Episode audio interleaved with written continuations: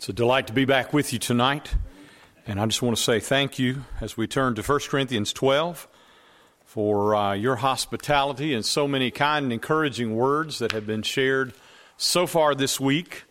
Um, I've been treated like a king and fed like one too. And, whew, boy, I should have gone out and run around the property a couple of times. But uh, we shall press on. Thank you, Johnson family, for uh, great message and song, as always. Thank you for coming and being a part of what God is doing here tonight. Well, uh, my phone is on 2%, so if my stopwatch stops, if it gets to be bedtime, y'all holler at me. We'll finish up tomorrow night. Um, tonight we're going to look at a very important passage in 1 Corinthians chapter 12 that has everything to do with whether or not a church functions as it should.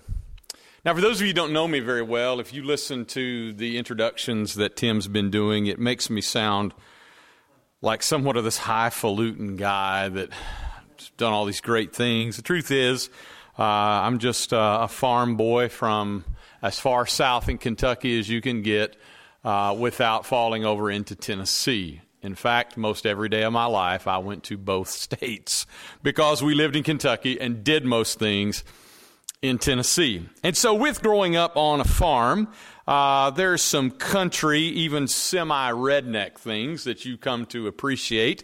My dad always said, now there's a difference between being redneck and being country, and he always guarded us against being a redneck. But one of the things I have enjoyed over the years is a good tractor pull. Now, if you've not been to one, you're missing out. Let me tell you that. Of all the different classes, that's the strangest thing I've ever gotten an amen on, but anyway, of all the different classes that you can go and watch, there's a, a variety of tractors, variety of trucks. My favorite is the unlimited modified tractor pull which basically means pile everything you can on there and let her go. You'll see some of these monstrosities put together that will have something like four 454 Chevrolet engines together on one frame. Uh, it, it's almost a freak of nature who knows how many thousand dollars they've got invested in that thing. And when you pull it out on the track, it sounds ragged as a can of kraut, as my dad used to say. I mean, it's everybody is doing their own thing. Engine number one is doing its thing. Engine number two is over here doing its thing. Number three is beside it. Number four is right in front of the driver. And it sounds like absolute hysterical horsepower confusion. Until that brave soul behind the wheel pulls out the slack and gives it a little gas. And all of a sudden, all of that scattered confusion becomes! And he's gone. And the dirt flies and the flames rise, and the little kids on the sideline go, ah! I'm half deaf in one ear anyway. I'm just standing back grinning, loving the whole thing. That's a very country way of describing what God's church ought to look like and work like. We come from a lot of different backgrounds, even, even if you're all uh, relatively close to uh, Roxboro in your background, people come from so many different situations, so many different backgrounds. And, and if all you did was put them on the same stage, you could get a lot of confusion. You could get a lot of opinions. You could get a lot of disasters.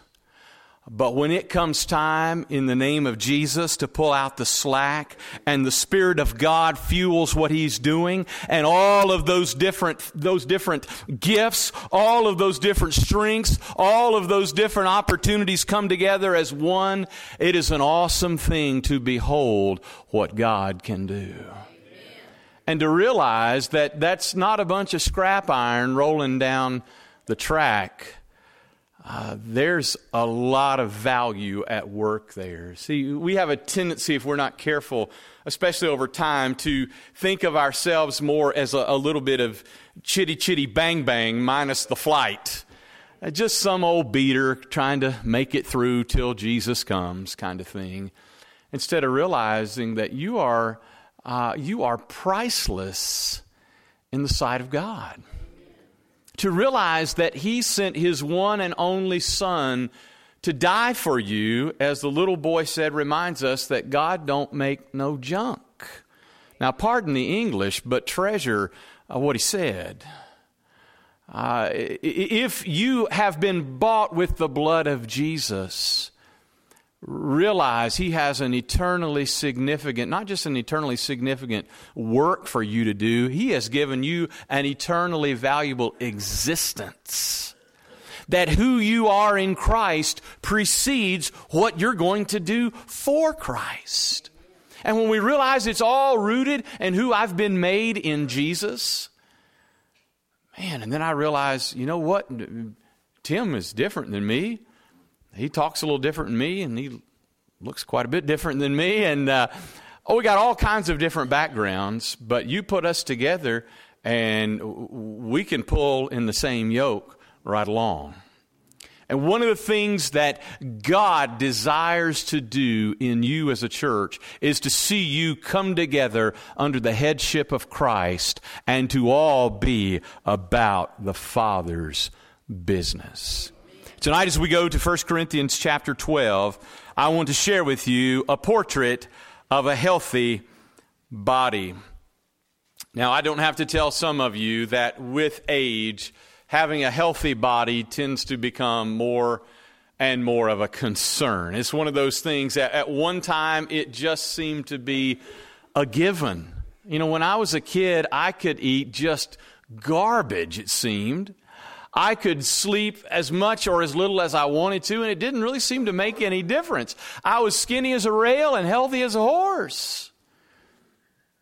And then I got into my 40s, and all those stories people used to tell me, I realized started creeping up on me. Uh, now, my wife is probably going to shame me for telling you this, but I told somebody I was going to share this. I started having some health issues earlier this year, and she's afraid I was about to kick the bucket and started finding out what it was going to cost to fly my body back to Kentucky to bury me, and all this kinds of interesting stuff. The good news is, as far as we know, I ended up with a hiatal hernia. Now, that's not that big a deal. I can't drink Dr. Peppers two at a time like I used to want to. Can't drink a lot of caffeinated things. Can't eat too much. Um, my wife thought when I first started talking about that that I basically was ready to start a GoFundMe page so I could get all the support I could. Uh, the truth is, we can kick along with this, just with some minor alterations. That's just what life does to us. That's just what aging does to us. But let me say something to you. Even though we may not be able to control the deterioration of our bodies, because the Spirit of God lives inside of us, there is much we can do about how we perform as a spiritual body. In fact, I would go so far to say the more your body ages, the more you ought to be able, because of your maturity in Christ, to work right alongside all those other brothers and sisters in Christ. I want to challenge you tonight to strive to have all of the parts of the church body working together for the common good. Let's read together in 1 Corinthians 12, beginning in verse 12. Paul, having just talked about how God gives gifts and a great variety of gifts that he shares there, he says in verse 12, For even as the body is one, and yet has many members, and all the members of the body, though they are many, are one body, so also is Christ. For by one Spirit we were all baptized into one body, whether Jews or Greeks, whether slaves or free, and we were all made to drink of one Spirit. For the body is not one member, but many. If the foot says, Because I am not a hand, I'm not a part of the body, it is not for this reason any the less a part of the body. And if the ear says, Because I am not an eye, I'm not a part of the body, it is not for this reason any the less a part of the body. If the whole body were an eye, where would the hearing be? If the whole were hearing, where would the sense of smell be? But now God has placed the members, each one of them in the body, just as He desired. If they were all one member, where would the body be? But now there are many members, but one body. And the eye cannot say to the hand, I have no need of you. Or again, the feet to the head to the feet, I have no need of you. On the contrary, it is much truer that the members of the body which seem to be weaker are necessary, and those members of the body which we deem less honorable, on these we bestow more abundant honor, and our less presentable members become much more presentable, whereas our more presentable members have no need of it.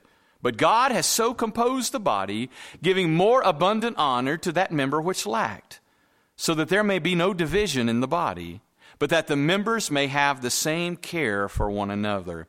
And if one member suffers, all the members suffer with it. If one member is honored, all the members rejoice with it.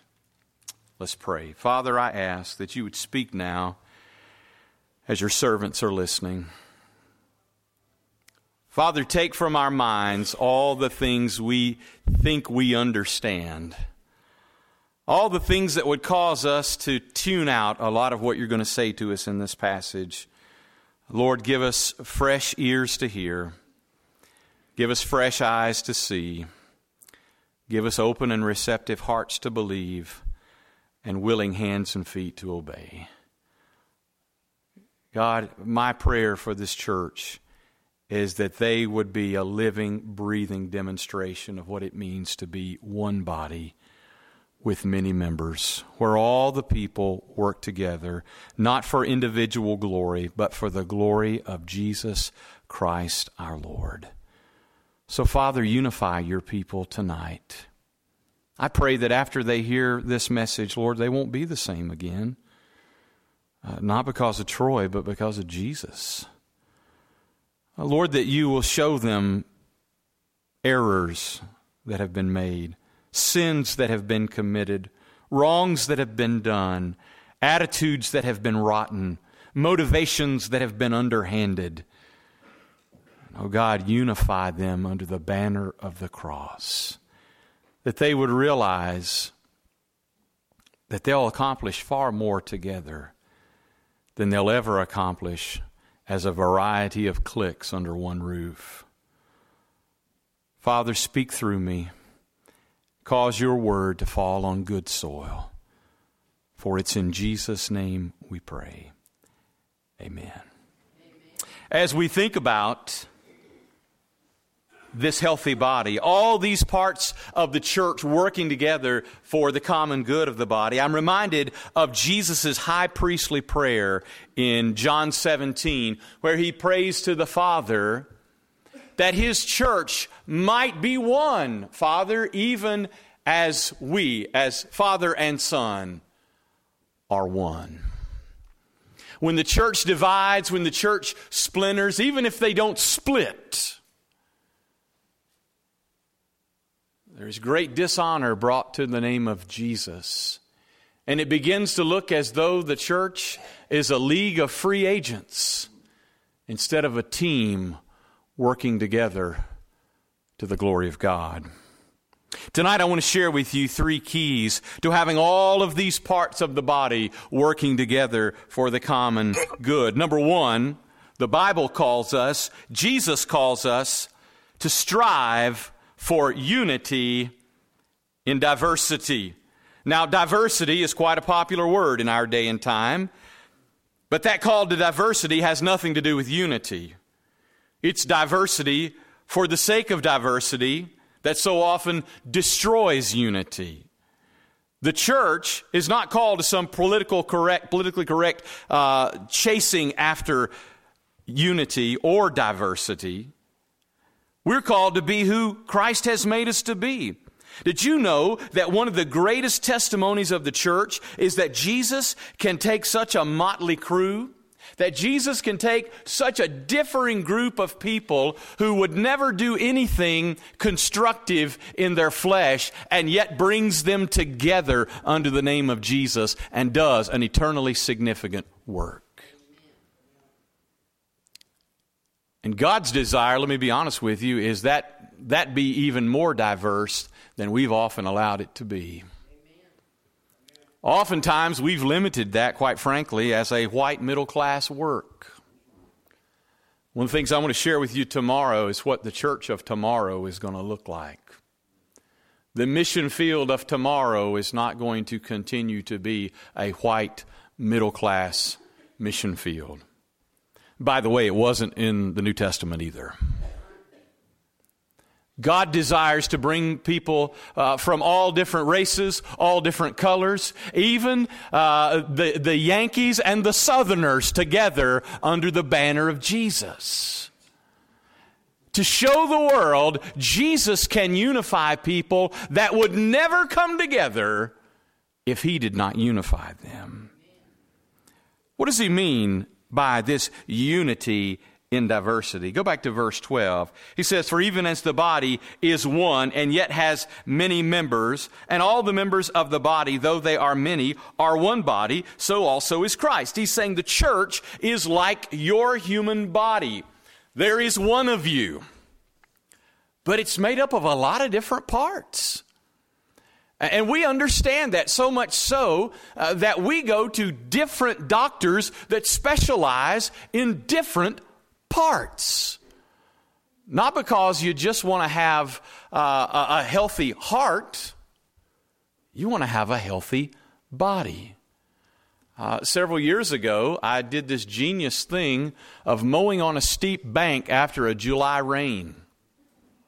You assume, you know, that the hot July sun dried all that up, except for what was down under the grass. And I was simply mowing with a 21 inch uh, push mower slid down the hill, and, and I, I, worked for the seminary. Man, I, I drove 60 inch mowers, great big things.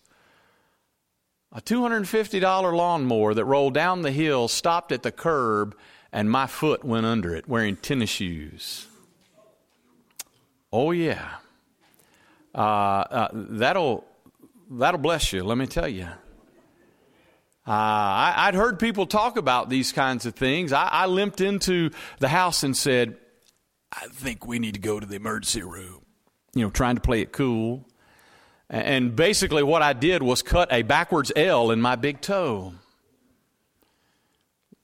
And then the fun really ensued. There's nothing like having your big toenail taken off with a pair of pliers, let me tell you. And a guy named Dr. Payne sewing up your toe.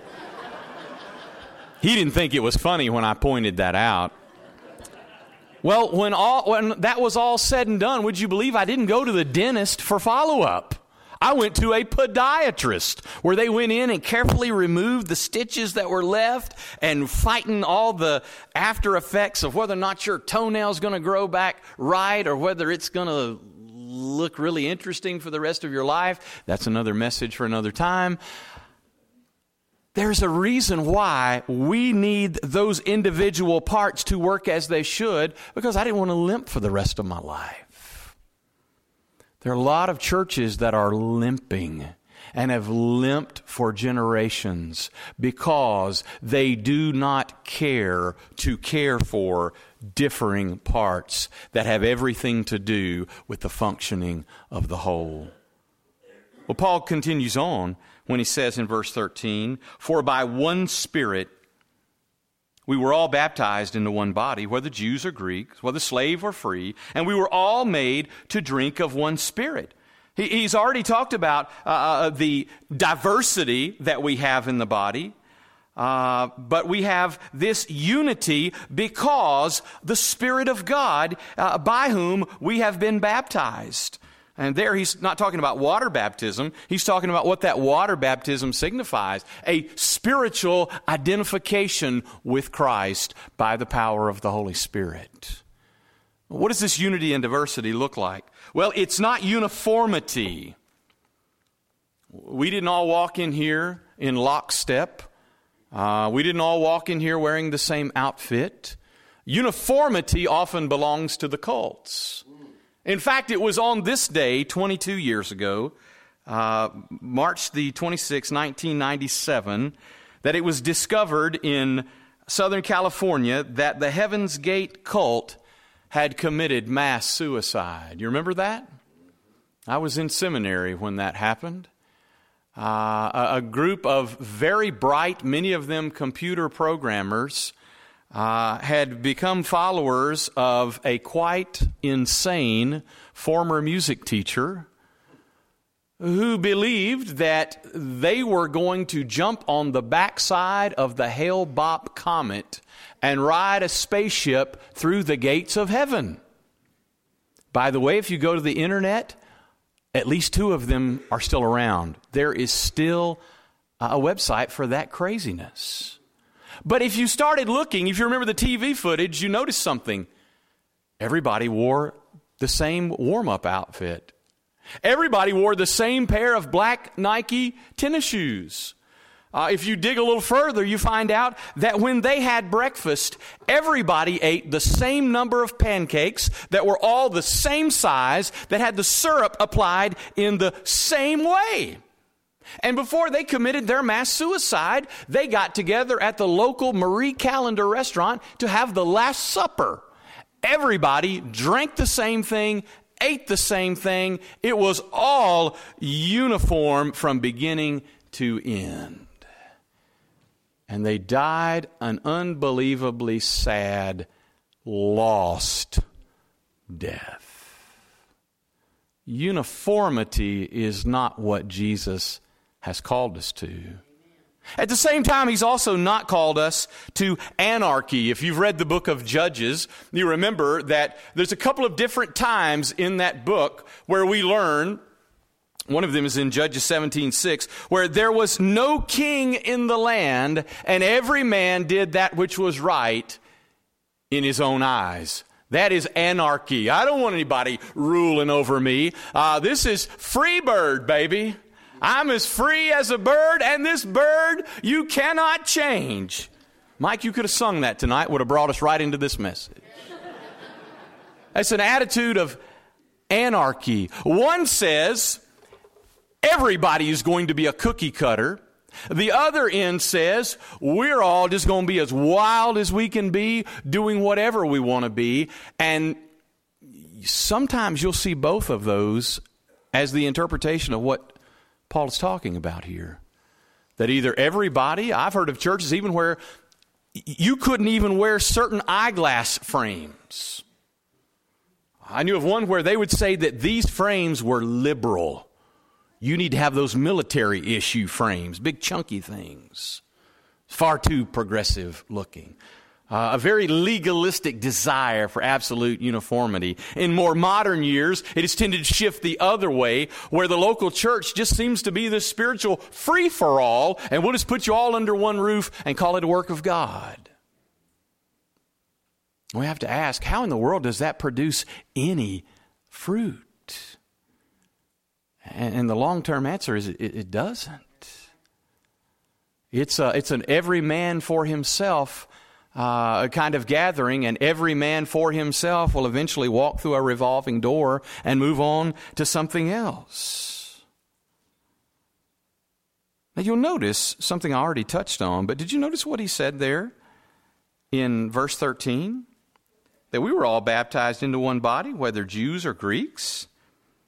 Major distinction in the New Testament. Major battle getting Jews to understand these Gentiles uh, are saved just like you are. And they don't need to be physically circumcised like you are to be saved. They don't need to ritually wash their hands to be saved. Paul said there's no distinction between Jew and Gentile, slave or free. Well, you want to talk about a different uh, socioeconomic station in life. Uh, those were, were absolute opposites. What's he saying? That outward diversity is a mark of the church, but it has to be coupled with inward diversity. It's not enough just to look different on the outside. It's not enough just to have different skin colors or to have different walks of life.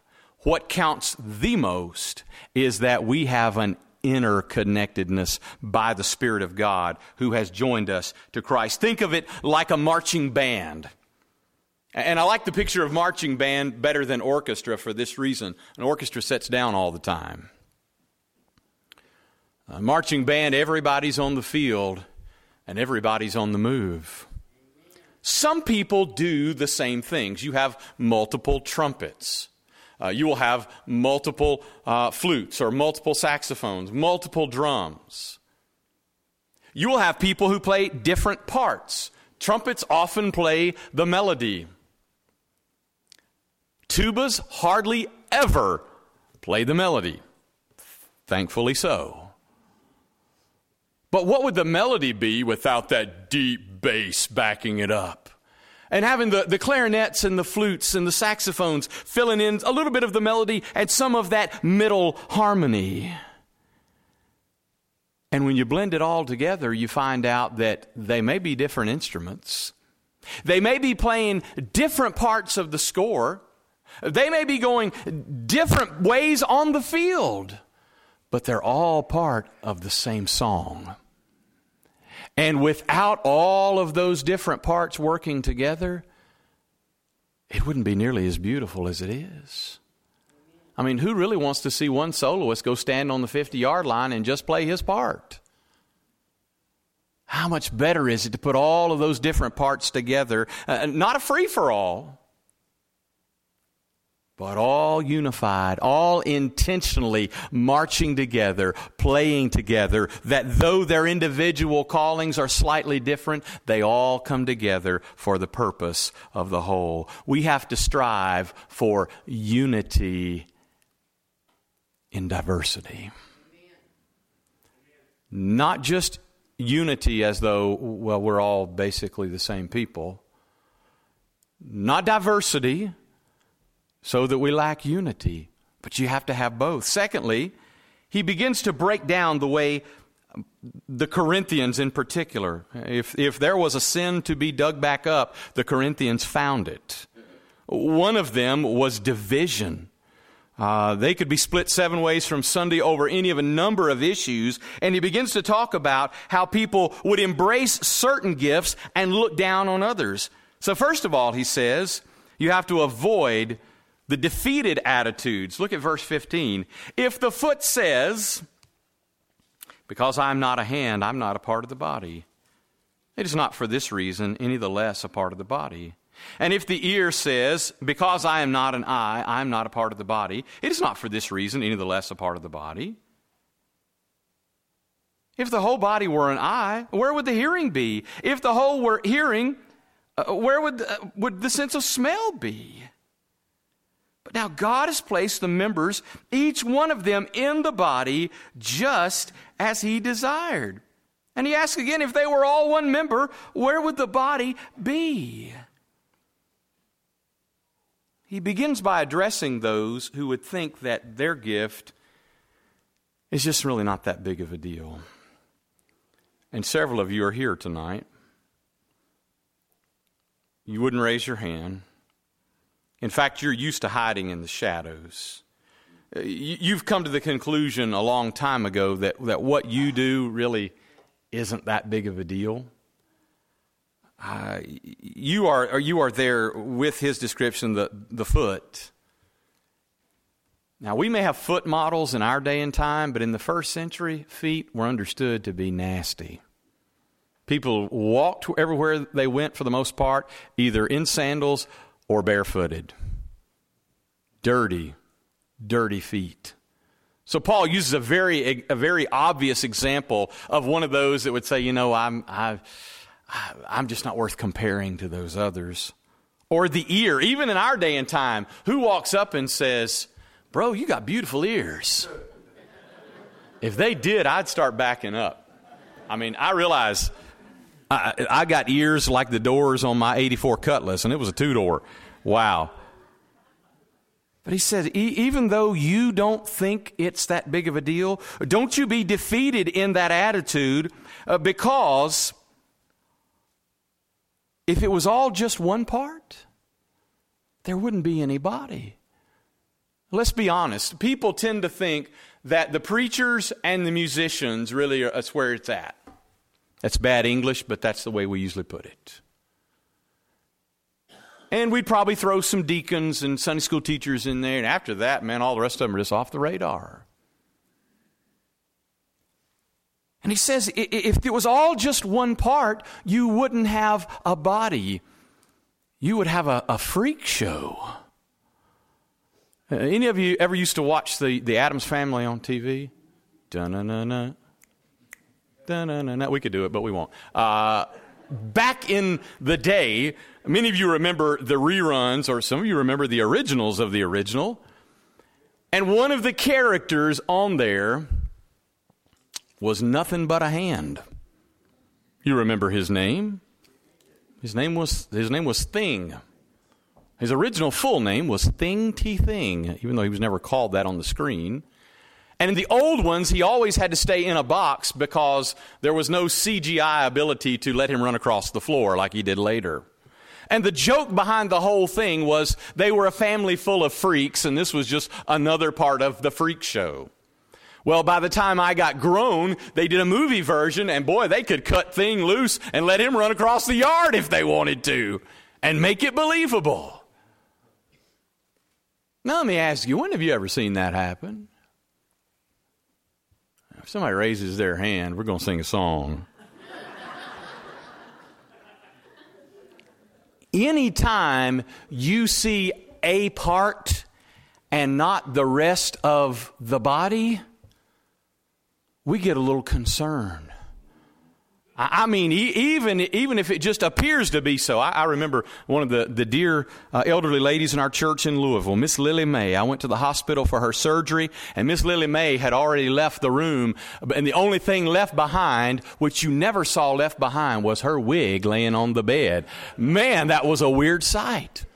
She later laughed about it. It just kind of looked like a possum sleeping there on the bed. But when we know that's a real part, we, we'd get really shaken. Uh, if, if I saw Tim pull up and I opened his car door and all that rolled out was his left leg, I'm going to scream. Because that's not normal. Uh, that's not a body. We call that either an accident or an amputation. How many churches are, are trying to operate as though there's one or two amputated parts kind of doing their thing? And the rest of the body's nowhere to be seen. Even the slightest alteration in God's design for the body shakes us. When I was a baby, uh, my dad got this idea, he was a woodworker, that uh, the joiner uh, basically, the purpose of a joiner is to square up the edges on a piece of wood, or if it's wide enough, you can flatten the face. He decided it operated better without the guard on it. So as he was jointing this piece, he had his hand down a little too far and it pulled it in. And it took three fingers of varying lengths and made them all the same length. And the middle one looked like a chicken claw after that because it, it, uh, it shattered it and the doctor wired it back together the best you can in the early 70s. And years after that healed up, my dad would say, I never did get the feeling back in those fingers the way I used to have it. And if you were standing from here to the door, you wouldn't even be able to tell it. But even something, even the slightest loss of what God had designed, fingertips that, that help you to have dexterity, the ability to, to play the guitar, the ability to write, to type, uh, to sort through things, drastically changed, even from the slightest alteration. And I fear there are churches where we have field dressed the body, picked out a couple of parts that we liked and scrapped all the rest of it and we wonder where did all this dysfunction come from? This is exactly where it came from because we're no longer operating as a body, but operating as a freak even of our spiritual nature. He said, It is God who has done this. Uh, if you look again, he says, verse 18, but now God has placed the members, each one of them in the body, just as he desired. If you avoid, if you look at your gift with a defeated attitude, you are ultimately saying one of two things. You're either saying, God, you weren't very wise, or you're not very good. Does that sound familiar? There was a woman and a serpent had that conversation one time in a garden called Eden. And the serpent tempted her, and she fell, all because he helped her to think God's really holding out on you. God could have given you something better. He's kind of ripped you off. You need to do your thing so that you can find out what life really can be all about. You already know this, but I'm going to remind you God is infinitely wiser than all of our wisdom put together. He does not make any mistakes. And although uh, we may think in our flesh, I, I, should have been this guy, or I should have been that woman, you are exactly who God has intended you to be. Amen. And to be anything less or more than that would be rebellion before a holy God. Well, that also leads us to the twin that goes with this. That not only do we avoid defeated attitudes, but also avoid the flip side of that, which is the arrogant attitudes. Look at verse 21. And the eye cannot say to the hand, I have no need of you. Or again, the head to the feet, I have no need of you. Now, you'll notice here, if you were to go back to the first part, uh, that the eye and the hand were the elevated parts that were being looked up to. Now in verse 21, the eye and the hand have gotten into an argument with each other. Isn't it interesting how there, can, there seems to be no end to the ways we can divide? There seems to be no end to the number of disagreements that we can find in the flesh. Just as the defeatist says, you know, I'm just not that big a deal. Uh, uh, the arrogant person says, you know what? You're right. You ever dealt with that person? That person who gave you the idea, we don't really need you here anyway. And some even come out and say, I was here before you got here, and I'll be here after you're gone. Oh, hello. It's been more than a few preachers that have been told that, and probably several lay people too. Uh, it is a sinful condescension that says, We don't need you. We'll make it fine without you. He continues on. On the contrary, verse 22, it is much truer that the members of the body which seem to be weaker are necessary and those members of the body which we deem less honorable, on these we bestow more abundant honor, and our less presentable members become much more presentable, whereas our more presentable members have no need of it. But God has so composed the body, giving more abundant honor to that member which lacked. What is all that saying? He says there are those parts of the body, those spiritual gifts that you don't think are that big of a deal, that you need to be making a bigger deal out of. Uh, he, he describes them as being less honorable, less presentable. He says it's God's desire that you make them more honorable, that you make them more presentable. The ones that are up in front of everybody, their honor's already taken care of. We don't have to worry about you. You're already putting a lot of emphasis on them. Remember in Corinth, uh, they loved the showiest of gifts. They loved things like speaking in tongues because it caused you to stand out in the crowd. Now, I believe speaking in tongues was a foreign language and not ecstatic gibberish.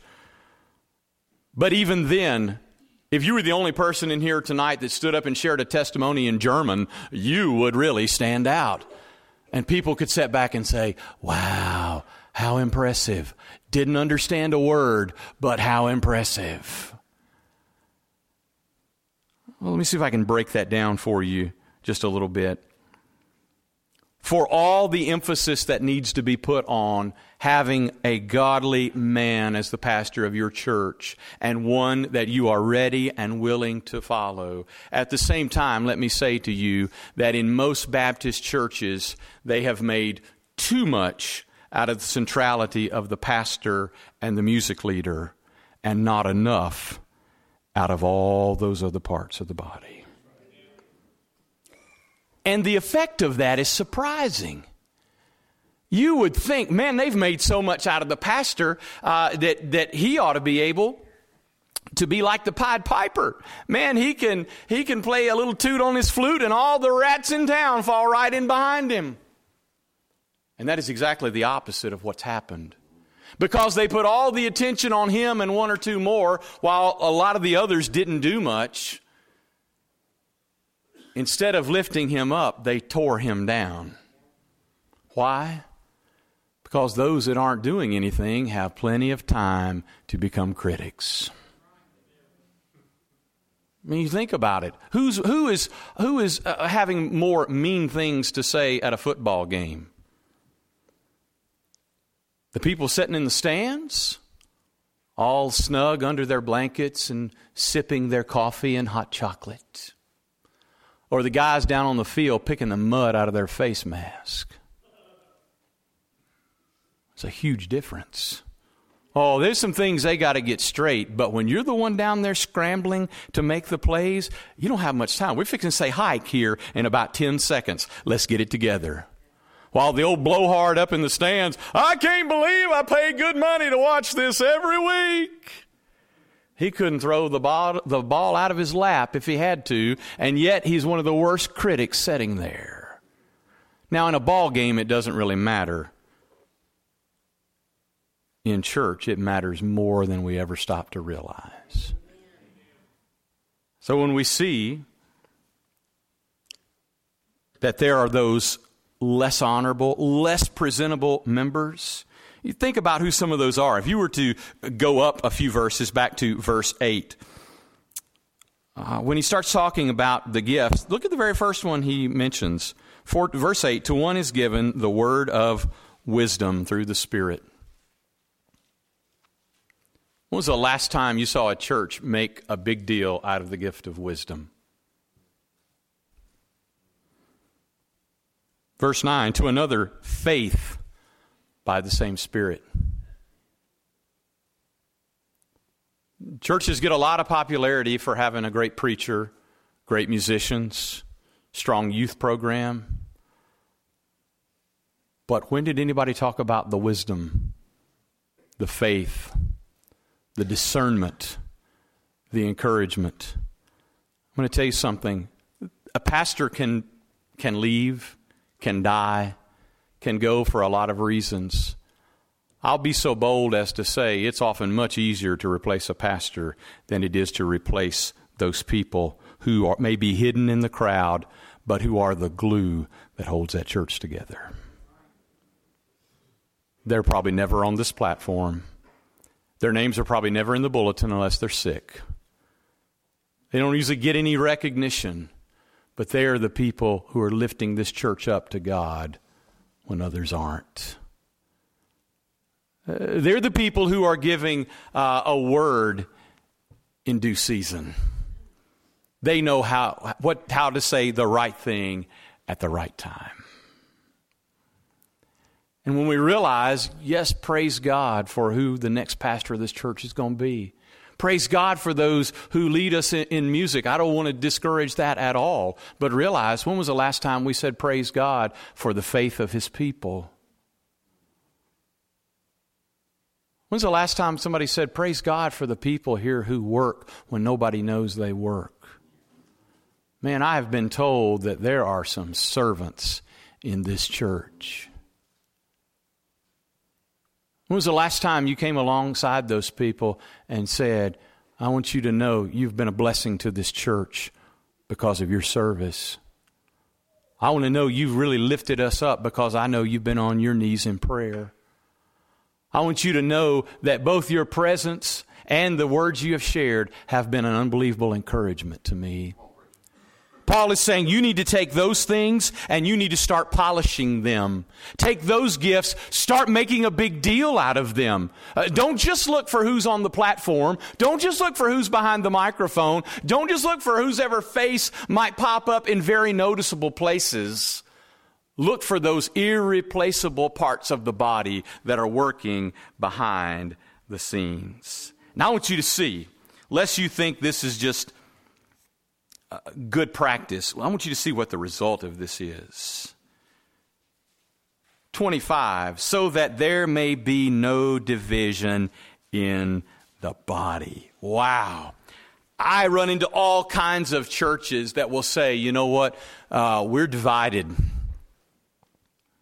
Some churches are on the brink of a split, uh, others that are just splintered. There's like a, a lot of little tiny splits that haven't gone anywhere.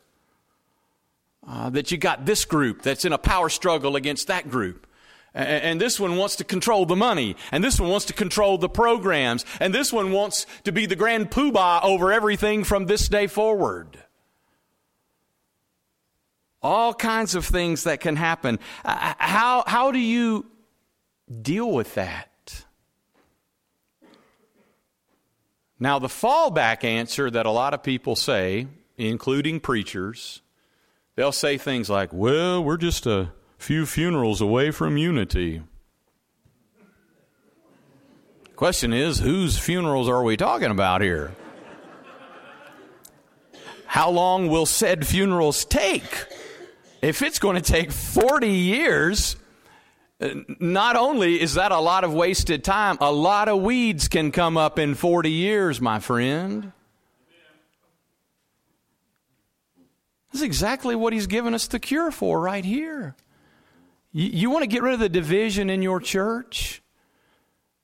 Every one of you who are a part of this church need to know how God has gifted you to do your part in this body.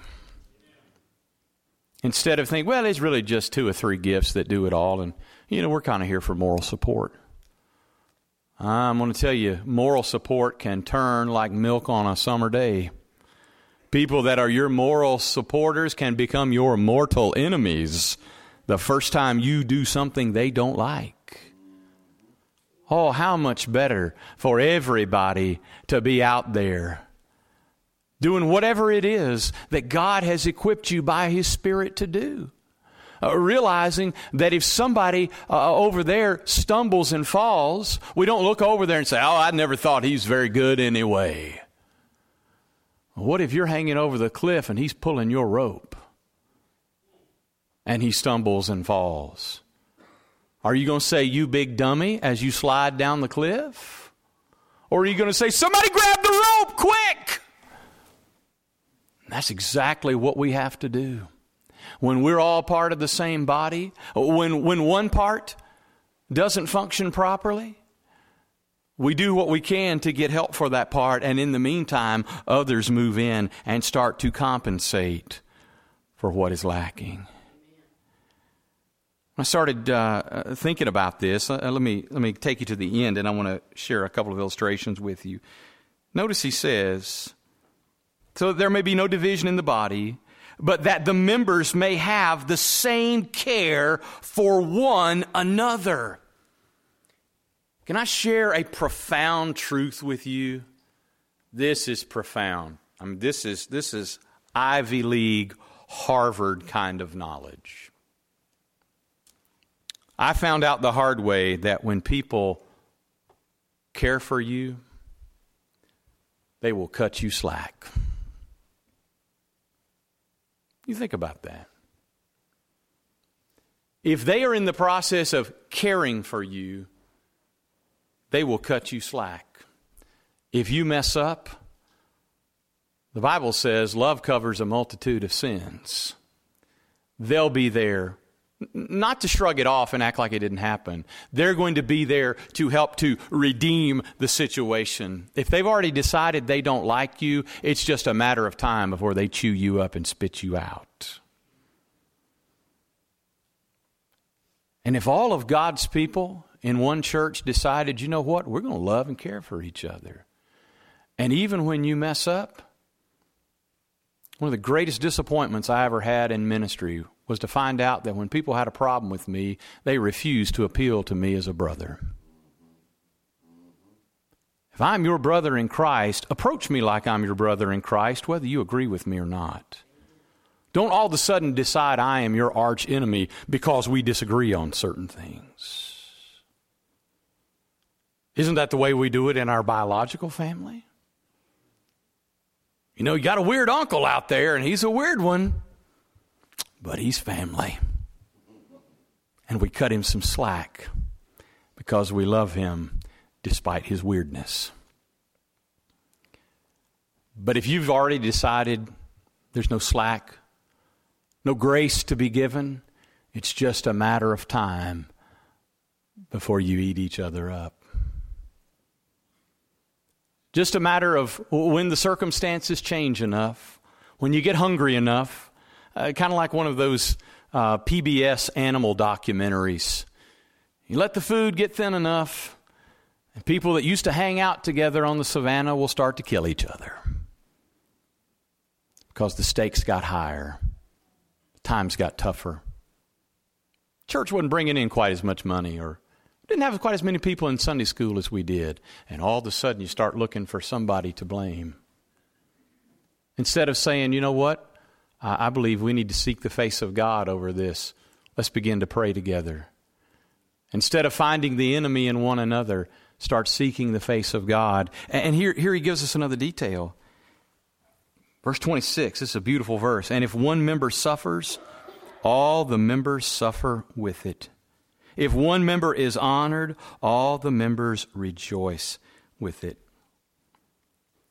A few years ago, I, was really thinking through that verse, and I realized that in my years in Baptist churches, I have found that we tend to be better at suffering with each other than rejoicing with each other. If your loved one dies, I'd have to be a complete jerk not to have some sympathy toward you. But let you get a promotion at work when I didn't?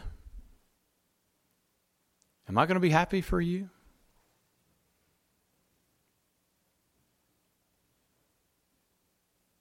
Your child thrives and our child was a miscarriage. Can I rejoice with you? It just got real all of a sudden, didn't it? Saying I love you sounds just as hollow as it can be if this is nowhere to be found when the rubber hits the road. That you not only know how to mourn with me, sorrow with me when I'm hurting, but when God sends good things my way, you can be just as excited for me. I can be just as excited for you as though it had happened to me. Because, in a sense, guess what? It did. Because we're all part of one body. And if one part of the body gets blessed, all of the body has been blessed in certain ways. And I don't mean those who are saying, oh, we got a promotion. That's going to mean a few extra dollars in the offering plate. No. Now, praise God, it should. But come on, you got to have something better than that to be thinking. I mean, how, how is it going to hurt you for your brother or sister to be blessed? And how is it going to help you if you don't sorrow with them when their world is falling apart? Tried to think about what does that look like in real life? I reflect back on the death of my parents. My mom was 39 years old. She was diagnosed with colon cancer, given about three and a half months, um, depending on which group you talk to, three months from one group, six months to a year and a half from another. She lived four months and six days because she had colon cancer that eventually went over into her liver. And from there, it was just a matter of time. People don't sit around talking about their colons unless it's a strange conversation. We don't talk about our liver. We talk about getting a mani pedi, at least the ladies do. We talk about getting a new hairdo. And yet you can live without all of those. I thought about my father's death in 2016. My dad was like one of those hot rod tractors I mentioned earlier big, robust, strong, and about three of those engines threw a rod one after the other. First, it was his heart valve. They fixed that. But his kidneys wouldn't let him take the medication that he needed to be able to get off of the machine that he was on. So, in that process, not only did he continue to have heart issues, uh, he also uh, began to have lung issues. And he eventually died of multi system failure.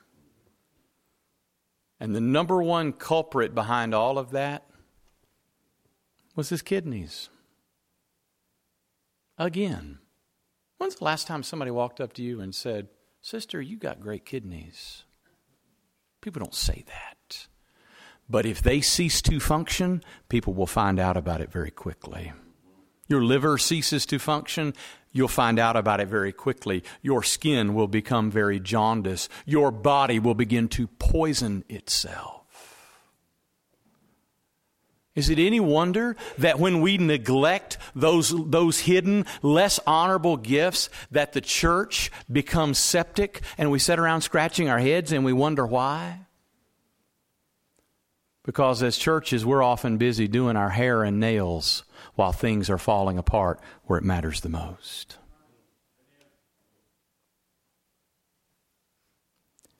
I'd shared with you in a previous message that there was a, group of us from here in the association that went to the North American Mission Board uh, a couple of weeks ago, and uh, there we did some serious work.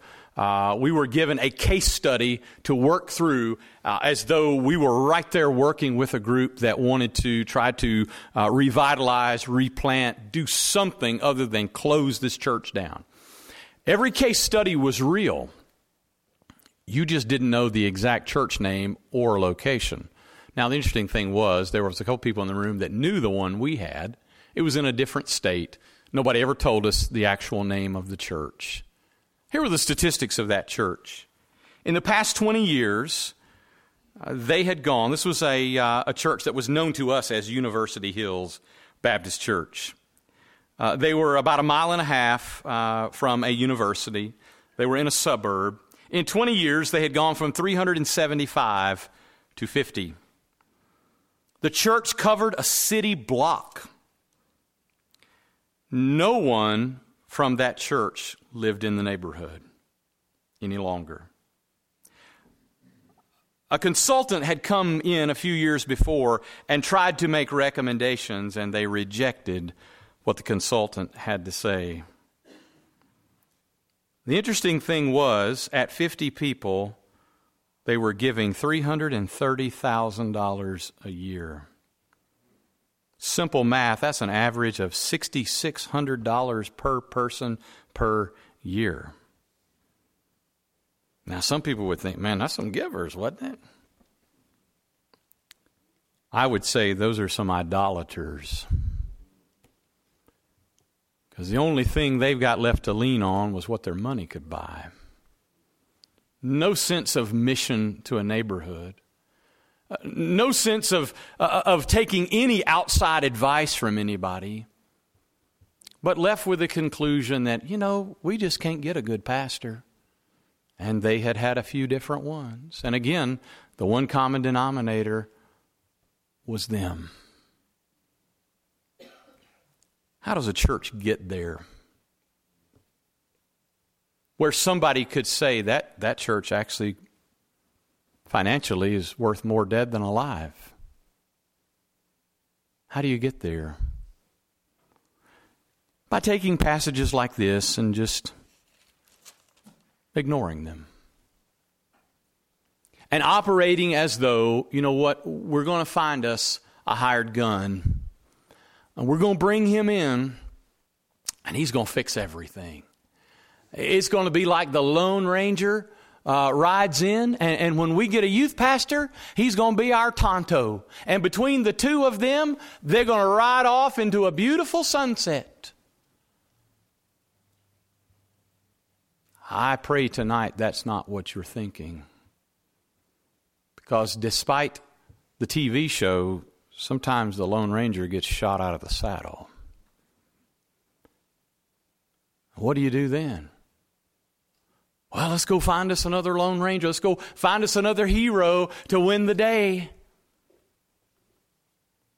When the truth is, when the people of God take up the ministry of God to which they've been called, there's this phenomenal thing that happens. If you look at the life of a church like it is an EKG, it can be bumping along, and when a pastor leaves, boom, the bottom drops out. And then it comes back up and it kicks along. And when one leaves, boom. It's so some churches are just this long pattern of the floor falling out from under them every time they lose leadership. Did you know when the people of God step up and begin to do their part as the body, if something happens to that pastor, guess what? The ministry wasn't built on his shoulders anyway. It wasn't all on his back. If he should die suddenly, since they're carrying much of the ministry, they continue on.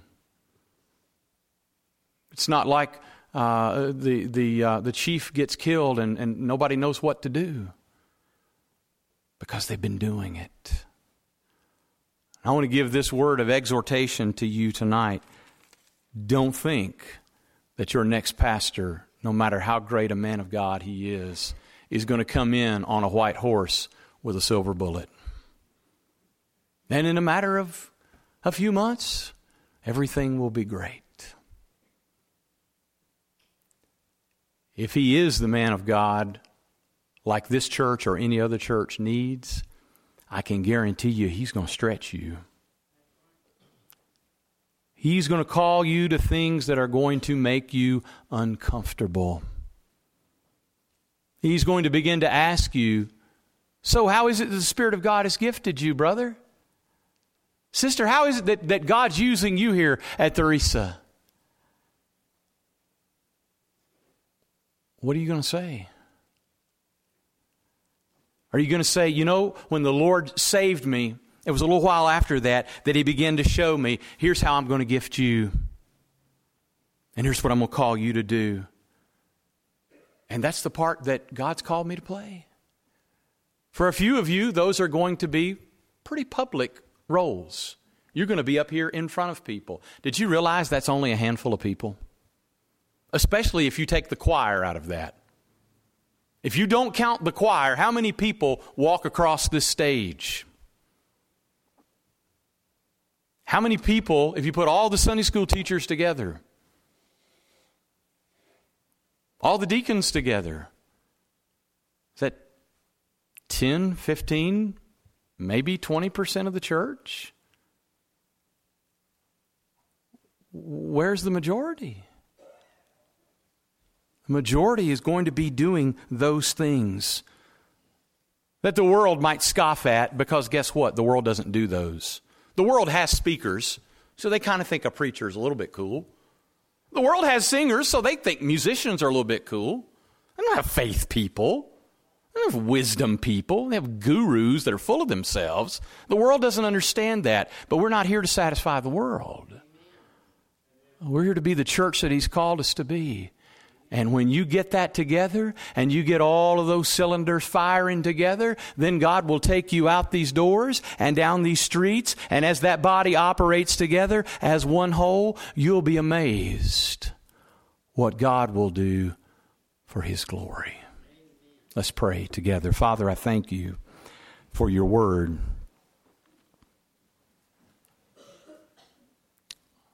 Lord, you've called every church to be one body with many members. And Lord, in our flesh, it's so tempting to pick just a handful of those members that uh, do things that we really like and really sort of ignore all the others. Well, God, remind us that we have the gifts we have because you gave them to us. how disobedient of us it is to act as though you shortchanged us or you gave us something that didn't matter. Lord, for others, it may be that temptation toward pride and arrogance that looks down on others as though what they do is really no big deal, and if they leave, we don't care anyway. Father, remind us the church needs those hidden parts. It needs those liver and kidney kind of roles that keep it from being poisoned to death. Oh God, teach your people to honor those people of wisdom, those people of faith, those people of discernment, those people of encouragement, who so often will work behind the scenes, who will provide much of the heart of who this church has to be. God, deliver them from ever getting the idea that they're going to hire somebody to come in and do it all. If they did that, he'd be a hireling.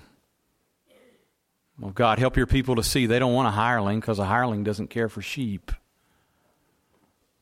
God, may they seek the man of God who is ready to shepherd the sheep who want to get out on the hills. Lord, as we've come now to the hymn of response, you know every heart here. You know Christians who are in need of repentance. You know the lost who are in need of salvation. Father, God, by your Spirit, bring them to obedience for your honor and glory. For it's in Jesus' name we pray.